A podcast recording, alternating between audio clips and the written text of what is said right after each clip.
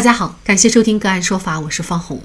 个案说法让法律有态度、有深度、更有温度。今天我们跟大家来关注这样一起案件：姐姐不堪供养三弟妹压力，跳河自杀。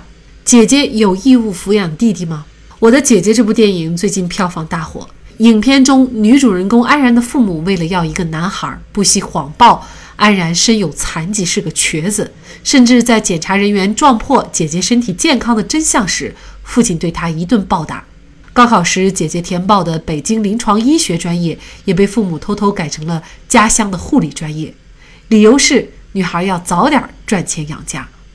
考研去北京，成为姐姐摆脱父母的光明出路，但父母不幸车祸身亡。给她留下了年仅六岁的弟弟。原本已经明确人生规划的姐姐，面临着要抚养关系冷漠疏离的弟弟，还是追求个人理想的艰难抉择。尽管这只是影片，但艺术来源于生活。三月二十三号，因为不堪一人养活弟弟和两个妹妹的压力，二十岁的云南女孩小刘在浙江杭州跳河轻生。幸得民警和热心市民及时伸援手，她才获救。澎湃新闻此前报道，三月二十三号上午九点三十三分，小刘在杭州西濂桥跳河。接到热心市民报警以后，民警邱昌明立即带着辅警火速赶往现场救援。在周围群众的帮助下，两人连拉带拽把小刘成功救起。邱昌明经了解得知，小刘是云南人，今年二十岁。他很小的时候父母就离异了，家里还有两个妹妹和一个弟弟。生活的重担全部压在他一个人的肩膀。他十几岁就出来打工养活弟弟妹妹，这次想不开也是因为生活压力太大。小刘还告诉邱昌明，其实他已经不止一次想过自杀了。小刘一边哭着，一边把双手拿出给邱昌明看，两只手腕上有数十道割痕。在邱昌明的劝导下，小刘慢慢平静下来，也放弃了轻生念头。他答应邱昌明会好好珍惜生命。并且表示感谢。事发当天，街道办和社区工作人员也赶到现场，女孩已经被民警送往医院。后来，女孩的舅舅把她接走。杭州市下城区妇联工作人员说，小刘现在情绪不稳定，暂不接受捐助。后续区后续区妇联会根据小刘的需要提供一定的帮助。下城区妇联工作人员还表示，小刘父母的责任比较大，他们还在向女孩小刘了解情况。在法律上，姐姐是否有义务来抚养未成年的弟弟？对于这样的家庭或者是未成年的弟妹来说，政府是否有义务进行帮助？就这相关的法律问题，今天呢，我们就邀请北京素质律师事务所主任、婚姻家庭专业律师、安全感女性财产保护实战攻略作者于琦和我们一起来聊一下。于律师您好，哎，你好，嗯，感谢于律师。那么在法律上。姐姐她是否有义务来抚养未成年的弟妹呢？这姐姐是否有法律义务来抚养未成年的弟弟？这个是明确一下，是完全没有这个义务的。咱们中国的民法典也是这样规定的，只有有负担能力的兄姐，对于父母已经死亡或者父母无力抚养的未成年的弟弟和妹妹，才有抚养的义务。也就是有负担能力，这是很重要的一个法律的前提。我在这个我的姐姐的这个姐姐的身份里啊，我是没有看到她有足够的负担能力的。嗯，因为研究生没有毕业嘛，养活自己还比较困难啊，所以呢，我觉得她也是给自己的更多的是一个道德的责任。那像本案这种，就是云南的这个女孩啊，要养三个弟妹哈。呃，应该说他也就是一个外来打工者，经济上也不是有多宽裕。那您说这个有没有抚养能力，具体怎么来判断呢？其实主要是根据日常的一个生活水平、消费水平去看待他一个人养这三个人，他的收入等等是不是够花。就是你比如说，咱们以最低消费水平。或者是居民最低平均工资来计算的话，他这个人挣的我估计比平均工资也高不了多少。但是这个居民最低开销水平来讲，这三个孩子花的肯定比这个小刘一个人挣的要多多了。比如说《我的姐姐》这部电影当中啊，这个姐姐呢，她是只抚养一个弟弟，而且呢，她如果是不想抚养了，似乎没有别的选择，因为父母已经过世了。那当然，在这个案件当中，就是云南女孩的这个案件当中啊，她是父母没有过世，只是说离婚了。可能我们猜测哈，就是父母没有尽到抚养责任。所以，作为这个这个姐姐来说，她是否可以为她的弟妹去维权？比如说，向亲生父母去索要抚养费呢？她可以帮助她的弟妹实现索要抚养费的这样一个法律的一个步骤，因为。对于他自己父母还在世的这种情况呢，他只有在父母无力抚养未成年的弟弟妹妹的情况下，他才有抚养的义务。他同时他还得兼具抚养能力，知道吧？这是两个条件都得具备。那他的父母只是离异，并没有证明他父母无力抚养啊。嗯，所以他的弟弟妹妹是可以跟他父母要钱的，他的父母有义务给这些弟弟妹妹钱呀。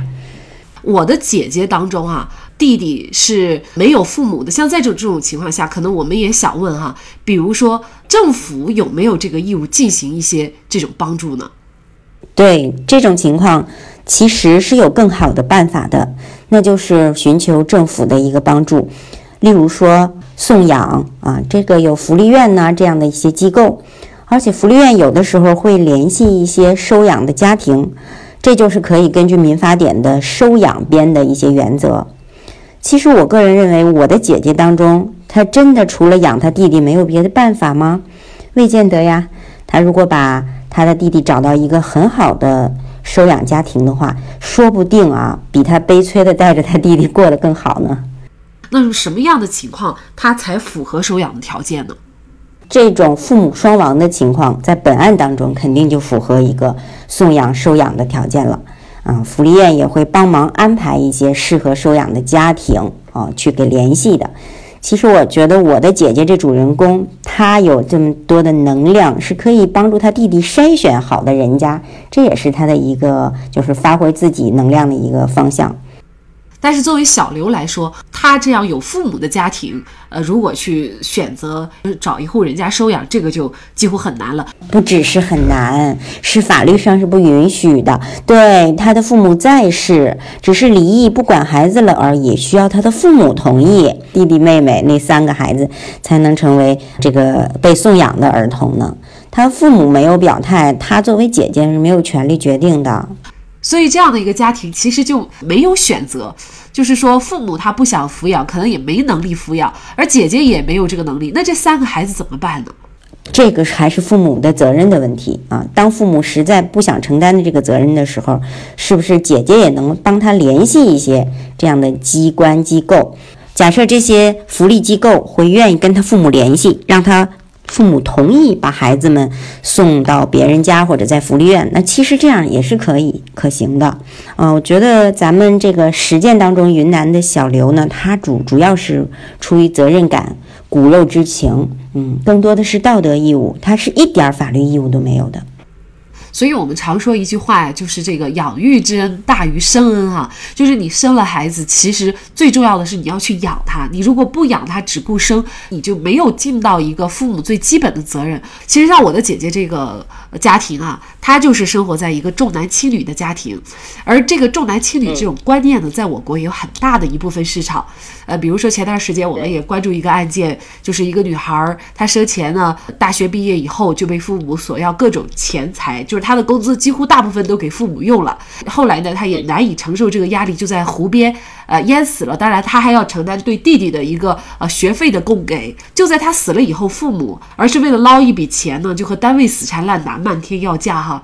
那您怎么看这个生活当中男女不平等的问题呢？嗯，首先这是一种社会现象，还有呢，这是父母那一代人在这个孩子小的时候强加给他的长女或者他的女儿的一种印象，而实实际上这个女儿总是会长大的。当她长大以后，如果她能区分她的童年和她的成年之后呢，她就其实有了拒绝的权利，但是她走不出这一步啊，她不敢也。好像对于自己的这种不提出需求已经习惯了，他对于自己想提出需求过自己的生活，他会有很强的羞耻感，觉得自己有责任有义务帮助父母，给他的弟弟学费，给他的父母生活费，这是他心底里对自己的一种负担和责任。嗯，所以我觉得呢，这一点上他应该拎清。我我现在长大了啊，我没有义务再照顾他们了。我要过我的生活，我可以过得比他们更好，而不用去管他们。这件事情是慢慢成长的，嗯，挺难的。嗯，所以说啊，其实我们每一个人有的时候呢，或多或少都有可能被道德绑架，因为自己是家庭的一份子，所以要承担起整个家庭各种各样的这种责任哈。可能我们的家庭确实首先要教育好孩子，就是要爱自己。这样容易被道德绑架的人呢，通常情况下就是他已经没有了，或者是丧失了被剥夺了爱自己的能力。如果他有一些能力的话，那么我相信他也会在保证自己生活。基本的情况下，才能够去给其他人带来一些帮助。没错，嗯，我觉得一个人首先要给自己充电，才能去当拖车去拖别人哈。那学会爱自己的确是很重要，这得慢慢的一步一步的去练习和实践和强化。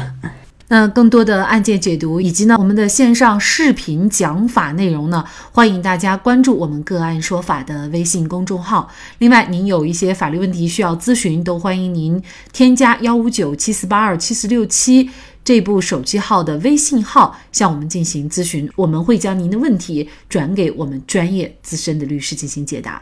好，感谢您的收听，我们下期节目再见。